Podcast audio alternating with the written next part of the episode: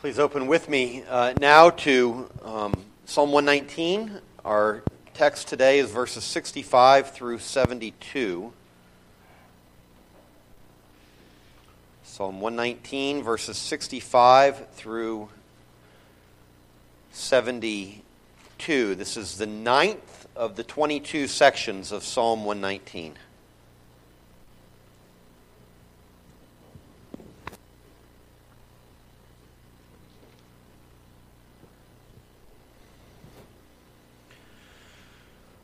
Let's hear God's word. You have dealt well with your servant, O Lord, according to your word. Teach me good judgment and knowledge, for I believe in your commandments. Before I was afflicted, I went astray, but now I keep your word. You are good and do good Teach me your statutes. The insolent smear me with lies, but with my whole heart I keep your precepts. Their heart is unfeeling like fat, but I delight in your law. It is good for me that I was afflicted, that I might learn your statutes. The law of your mouth is better to me than thousands of gold and silver pieces. Let's uh, seek the, the face of the Lord again in prayer. Lord, we thank you for uh, this psalm. We pray that its truth would be written on our hearts in such a way uh, that we devotionally might take these words upon our own lips Lord our God, be our teacher, our instructor. This hour we pray these things in Jesus' name. Uh, amen. Each of the sections of Psalm 119 begin with the next uh, Hebrew letter. Uh, all of these lines begin with the Hebrew letter tet, and indeed, five of the verses begin with a very specific word, and it is the word that's translated in English, good. That's obscured in our English translation, but for example, in Psalm in verse 65, it would be, Good you have dealt with your servant. Okay, or verse 66, Good judgment and knowledge teach me. Five of the verses begin with the word good. This psalm is about the goodness of the Lord.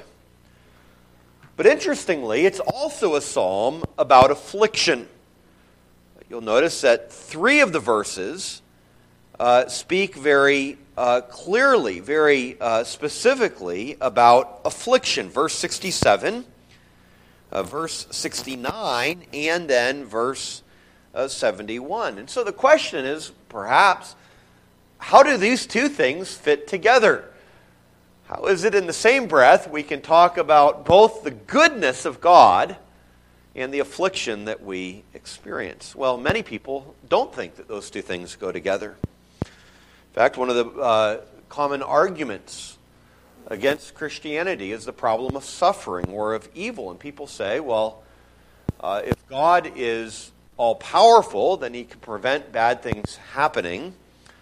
If God is good, well, then he'd want us to be uh, happy. And so if suffering or evil exists, then it means that God is either not all powerful or he is not all good.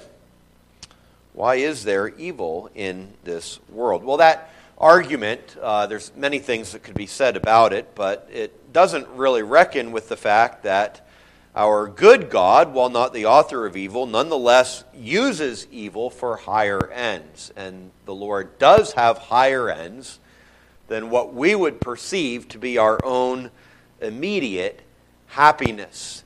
And in fact, I, for one, am grateful that I am not the final arbiter of what is good or what is best in my own life, but instead that it is in the hands of uh, the Lord. The Lord has higher purposes, and in fact, praise be to God, even the evil of this world serves his higher ends. Well, this means for the Christian experientially that when you undergo affliction, when you experience difficulty, trial in your life, that one of the things that you must be absolutely convinced of is the goodness of the Lord. And that's really the perspective of faith. It's the perspective shown by this psalm. That no matter what it is that I am going through, God is good. So, David, here, uh, verse 69, makes clear a specific form of suffering. The insolent, he says, smear me with lies. Falsehood, lies spread about David that hurt his reputation and make it difficult for him. And nonetheless, in the midst of that suffering, he is able to say, My God is good. Can we say the same thing? When we experience a financial hit or financial ruin, God is still good. When we lose a child, God is still good. That when you have uh, uh, troubles in your marriage, God is still good. When perhaps as a young person you break up with a boyfriend, or if you are a guy, there's a girl in, that you're interested in, and she doesn't even seem to notice you, and it breaks your heart. It's severe. And yet you can still say, God is good. You get a bad grade on a test that you studied for. God is still good. When your land is ravaged by war, as is currently experienced in the Ukraine, you can still say, My God is still good. That's the experience of faith. That's experientially one of the ways that we handle affliction as uh, the, the child of God. We sing about it in one of the uh, New Getty hymns that we sing. What truth can calm the troubled soul? God is good. God is good. And where is his grace and goodness known in our great Redeemer's blood? Who holds our faith when fears arise, who stands above the stormy trial who sends the waves that bring us nigh unto the shore, the rock of Christ. And so, what I want to see us to see today in this psalm is four different things that you and I need to be convinced about regarding the goodness of the Lord. And then, lastly, after we look at those four things, uh, we're going to see how it can be said for the Christian that God is good even in the midst of our affliction. Okay, so four different things. First of all, we're going to see that God's character is good. Secondly, that God's providence is good. Third, that God's word is good. And fourth, and finally, that God's counsels are good. And then we're going to finally see that truly, because of all of those things, it is good when He brings me through affliction. Okay, so first of all, God's character is good. This is one of the things that the psalmist is absolutely convinced of. And we see this in verse 68. It's in that little phrase, You are good. Wow. God, if I'm going to describe who you are in your essential being,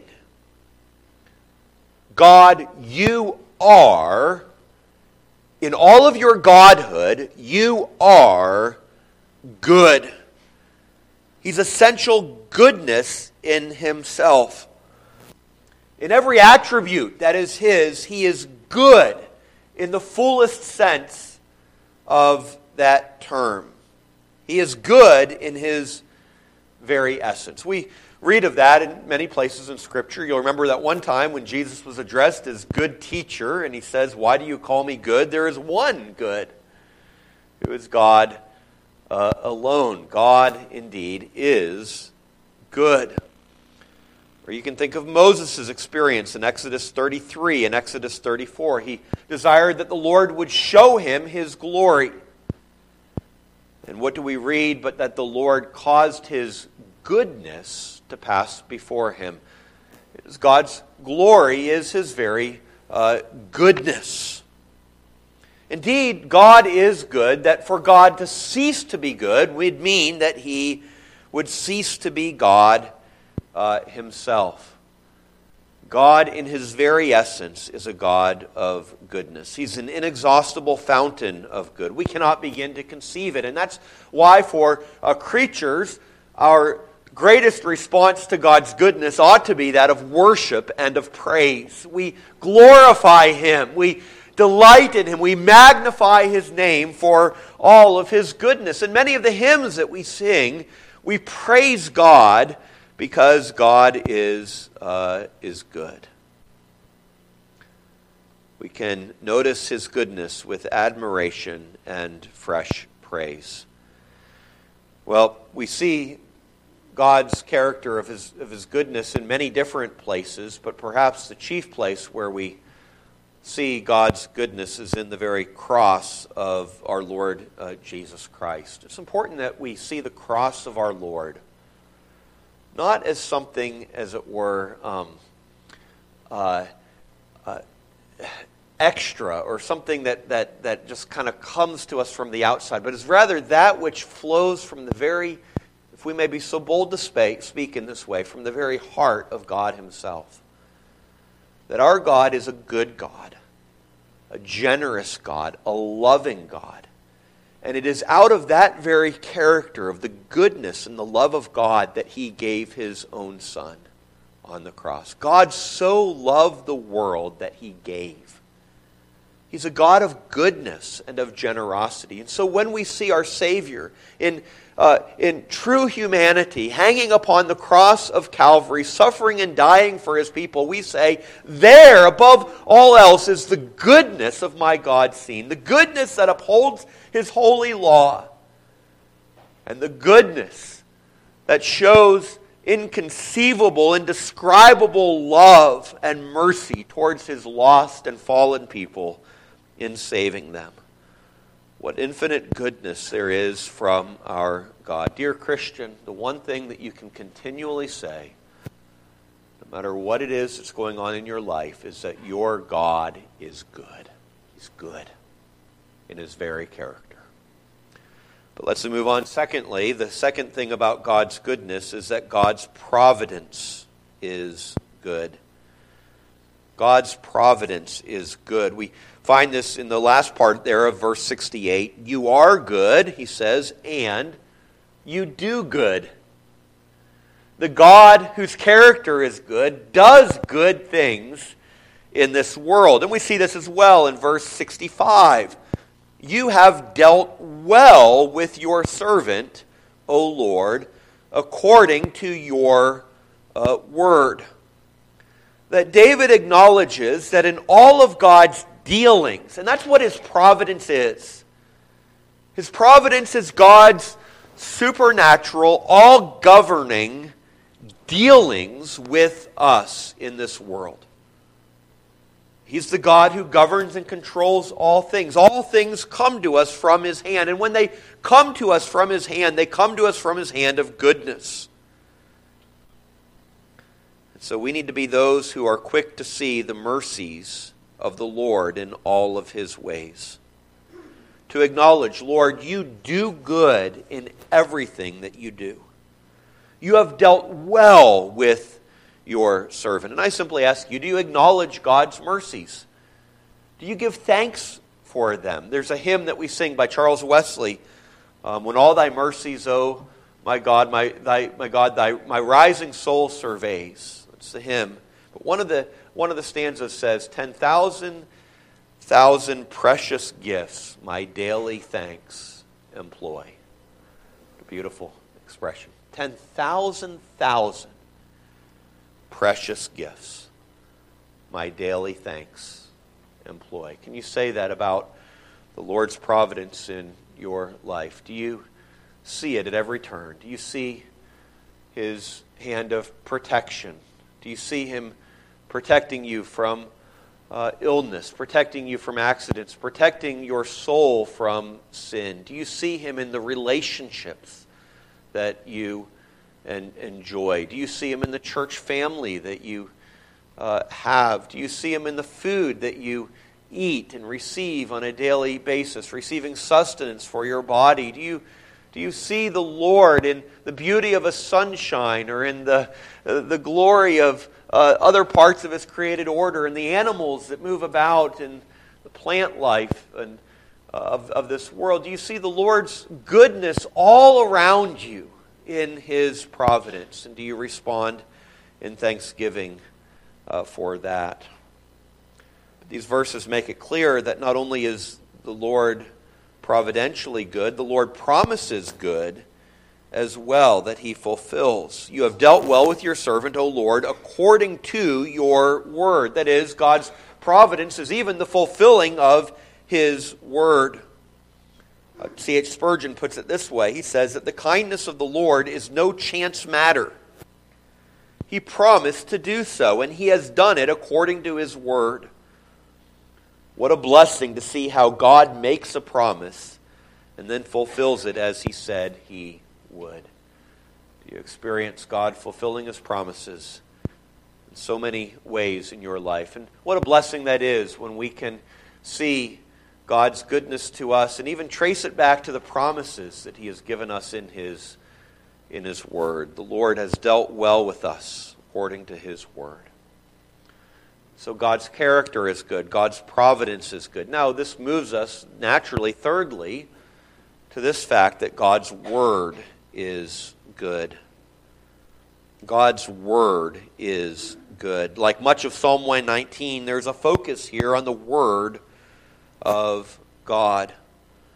He says, for example, in verse 66, that he believes in God's commandments. Verse 67, that he keeps his word. Verse 68, that he desires to be taught the Lord's statutes. Verse 69, that with his whole heart he keeps the Lord's precepts. Verse 70, he delights in the Lord's law. Verse 71, he desires to learn the Lord's uh, statutes. Time and again, the psalmist desires to be turned back to the word of God. Why is it?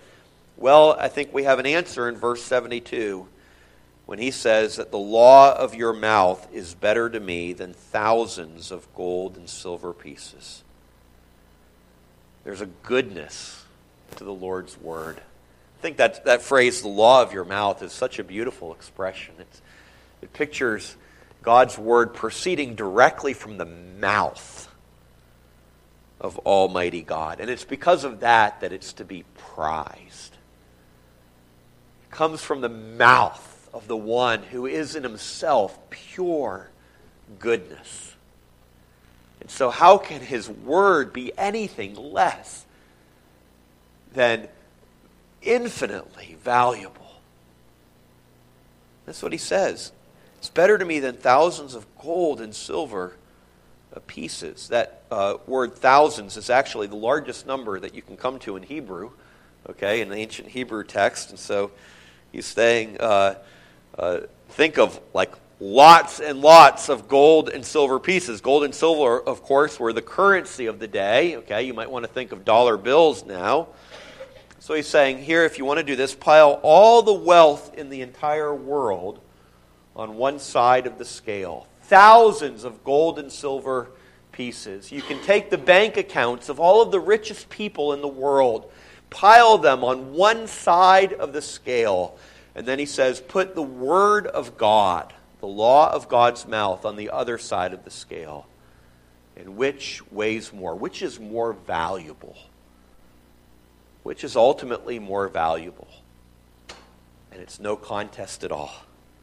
Of course, it is the law of God's mouth. It is the Word of God. It's better than thousands of gold and silver uh, pieces. And of course it is. What is the wealth of this world? What is it but mere uh, created things?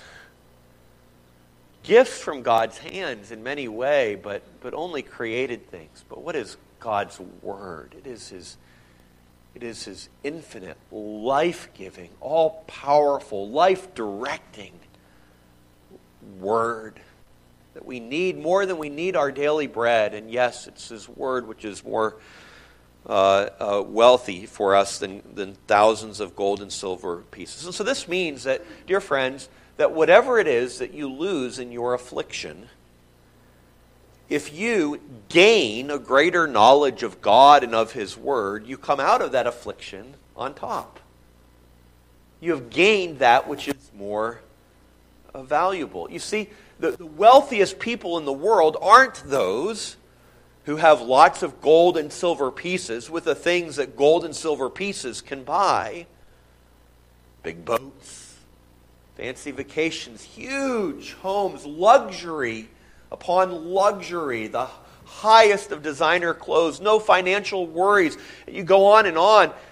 The Lord says those aren't the wealthy people of the world. They don't have the Word of God, they're actually quite poor. Wealthy people are those who have God's Word and who know it and have it hidden in their hearts.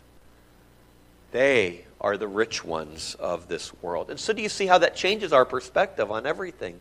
Lord, if, if whatever it is that you're bringing through might lead me to know more of your word and experience it, I've just become all the more richer. The glorious thing it is.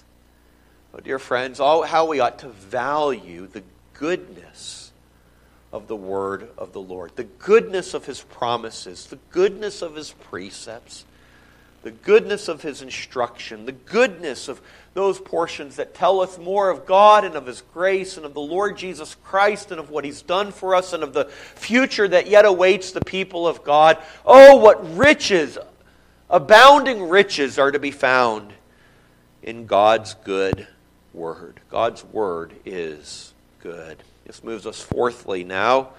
The fourth thing about the Lord's goodness is that God's counsels are good. God's counsels are good. And I, what I mean by this is what we find in verse 66.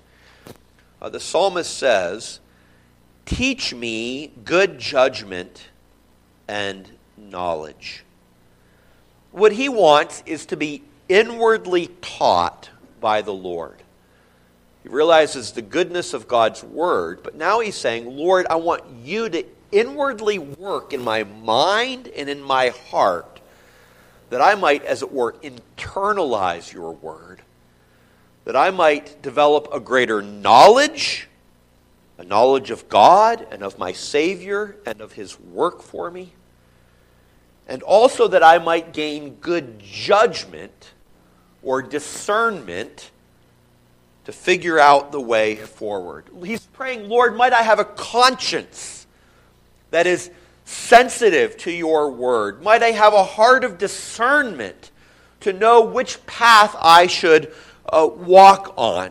Lord, you, the God of goodness, give to me, your servant, by your Holy Spirit, because that's how it comes good judgment and knowledge. David wants to know the way of wisdom. It's what the goal of the book of Proverbs is that we've been reading on Lord's Day mornings together. Lord, instruct me in the way of wisdom. Lord, give me a heart of wisdom. He wants to know how wise and how right God's commands are, so that he will know how to live as God's servant in, uh, in this world. And friends, it's what you and I ought to desire. That's what we long for each one of God's people, that we would be people marked by good judgment, that we would be wise, uh, faithful uh, people who cleave to God's word and can see our way forward in this world. You know, a person of sound judgment is one of God's greatest gifts to the church. It is such people that are consistent and wise leaders, or that are trusted counselors and peacemakers and steady guides. Young people, one of your greatest prayers should be Lord, make me a person of knowledge and of good judgment. I want to be your servant. You know, those are the kinds of people, even that you should admire and desire to be like. Don't seek to be like the wicked of this world. It actually describes them in a couple of these verses. Uh, verse 69, it speaks of the insolent who smear him with lies. And then he says in verse 70 that their heart is unfeeling like fat. What he's saying is, he's saying there are these people whose hearts through indulgence, have become, as it were, fat. That is, insensitive, unwise, focused simply inwardly on their own pleasure. Uh, they have no heart for the Lord, no sense of His greatness or of His glory. What he's describing here are uh, many of the people of this world. He's describing here many of the celebrities that so many look up to. They are those whose heart is unfeeling like fat. They have no conscience, no sense of the Lord and of his greatness and what it means to serve God in this world. They're focused on themselves and their own pleasures. They've made a God of fame and of money and of notoriety. And he's saying, don't try to be like those people. See them for what they are. Why, why do you want to be one of them? Oh, but rather might it be said of us, teach me good judgment and knowledge, that I might become a wise person, a useful servant of the Lord all the days of my life. And so, four things that are good about the goodness of the Lord. The Lord's character is good. Okay, the Lord's providence is good. The Lord's word is good. The Lord's counsels are good, and they make us good as, as well. And, friends, it's when we have this perspective on what is really good in this world that we can then say that indeed, as he says here, uh, it is, um, verse 71, it is good for me that I was afflicted. Afflictions are often one of God's ways of teaching us lessons which we otherwise would never learn about the goodness of the Lord.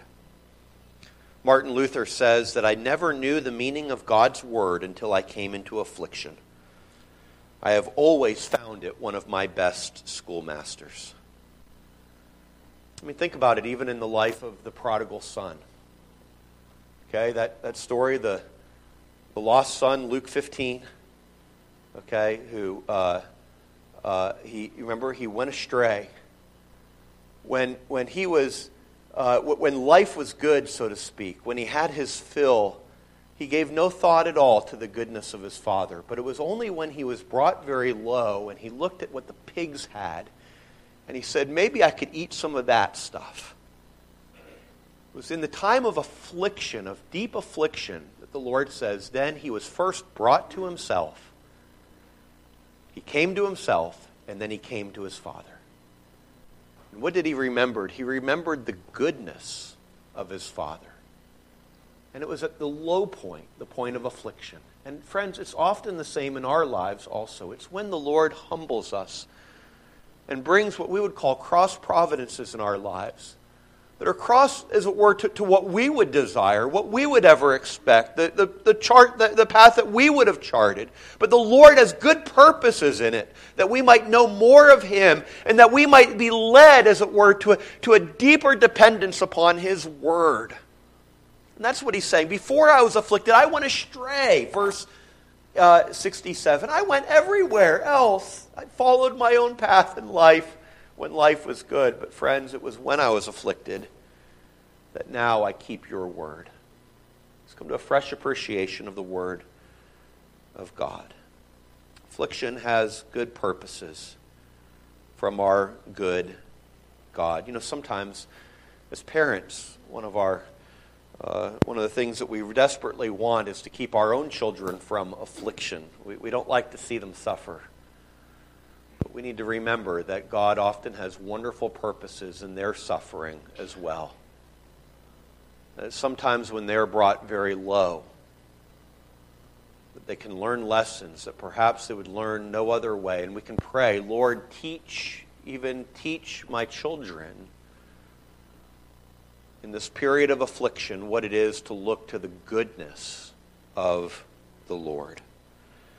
And so, how is it that you should respond when you go through affliction? Well, corresponding to those four things that we saw about the Lord's goodness, I want to say these four things. How does one who is trusting in the goodness of the Lord respond in affliction? First of all, first of all, it means that you need to look to the Lord as the source in your trials and believe that he is still good all of the time. So when trials come, see that trial from the hand of God and acknowledge my God, even in this, is still good and I can trust in him. Secondly, you need to see that he does have, or you need to believe, maybe is a better way to put it, you need to believe that he does have good purposes in his providence. The Lord's providence is good. Now, do you always know what the Lord's purposes are? No. Many of us don't. When we go through providence, we say, Why, Lord? And we don't know exactly. But we can say he means it for our good. Romans 8, right? All things work together for good for those who love God and are the called according to his purpose.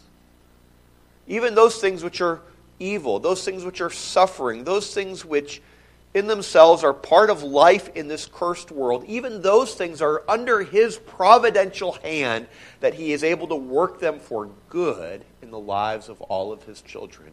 And when affliction comes, you, you, you believe that no matter what. Lord, I believe that you do have good purposes in this providence. And so I seek my comfort and my consolation from Him then you see, if we believe that the Lord is working good things in His providence, we, we don't seek for comfort then in other places. What are the things, the messages that the world says? Well, the messages that the world says, well, it says, revenge is sweet. When somebody does something bad to you, you want to feel good, do something bad back to them. Or the world says, drown your sorrows, forget about them, and drugs or in alcohol or in something like that. Or distract yourself with other things. Drown yourself in, in uh, pleasures. Indulge yourself in, in, in, various other things that you find in, enjoyable as a way to forget your pain and to dull your pain. That's what the world says. But the Bible says, no, run to your good God who has ordered all of your steps and find your comfort in him.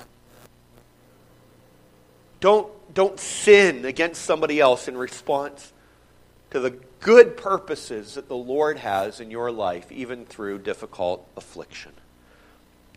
So, again, we see the Lord's good character, we see the Lord's good providence. The third thing that we should do is this it is this it is be resolved not to sin no matter what, but make it your highest aim to follow His word. That is, when afflictions come, might it be instead of sinning against the Lord and against his words, either by complaining or seeking revenge or getting bitter or turning your anger against somebody, of losing your temper, whatever it might be, say, Lord, instead of sinning in this affliction, Lord, make me to love your word and to prize it and, to, and be resolved to follow it no matter what. Lord, keep me from sinning when you afflict. And then the fourth thing is this pray that God will use affliction to both tether you closer to His Word, but enable you then to walk in the way of wisdom. In other words, might it be that through affliction, that you might increasingly have a godly character. That's one of God's promises, actually, in Romans chapter uh, 5. One of the reasons that the Lord brings us through affliction is this. He says, We rejoice in our sufferings, Romans 5 3, knowing that suffering produces endurance, and endurance produces character, and character produces hope, and that hope does not put us to shame because God's love has been poured out into our hearts through the Holy Spirit who has been given to us. You say, and there simply just that we rejoice in our sufferings because we know that part of what the Lord is doing is working in us a godly character, conforming us to the image of His Son. And in that, that we find our hope and our joy in the Lord uh, alone. Might our prayer be that of the psalmist in the midst of affliction teach me good judgment and knowledge. Lord, even when I'm afflicted, shape my character after that of the Son. And friends, that is how the Lord's goodness can be seen, even in affliction. That's how the psalmist can say, even it was good that I was afflicted. Why is it good? Because we have a Lord who is in himself good in every way good in his character, in his providence, in his word, in his counsel toward his people. I want to close the sermon just by reading a, really what was essentially a prayer that Charles Bridges put in his commentary on Psalm 119 on these verses. And the prayer is this, and might it be that this would increasingly be your prayer in the midst of affliction as well. Bridges says to the Lord, Lord, especially let every cross every affliction which thou art pleased to mingle in my cup, conform me more to my Savior's image, restrain my heart from its daily wanderings, endear thy holy ways and word to my soul, and give me sweeter anticipations of that blessed home where I shall never wander more, but find my eternal happiness in keeping thy word. Might it be true of each of us? Let's pray together. Lord our God, it is our desire that when we are afflicted that we would remember that you indeed are a God of all goodness in every way. We thank you, Lord, for your goodness to us. Thank you for your faithfulness in days gone by. And Lord, we confess our own weakness our own trouble, our own, our own uh, uh, uh, Lord, slowness of heart to believe. Lord, we pray for more of that faith, which is able to say, even feeling the anguish of an agony often that suffering brings, Lord, that we nonetheless through it all might be able to say, Indeed, Lord, you are good. And to say that from the very depths of our heart. Teach us more of your goodness. We pray. We pray this in Jesus' name. Uh, amen.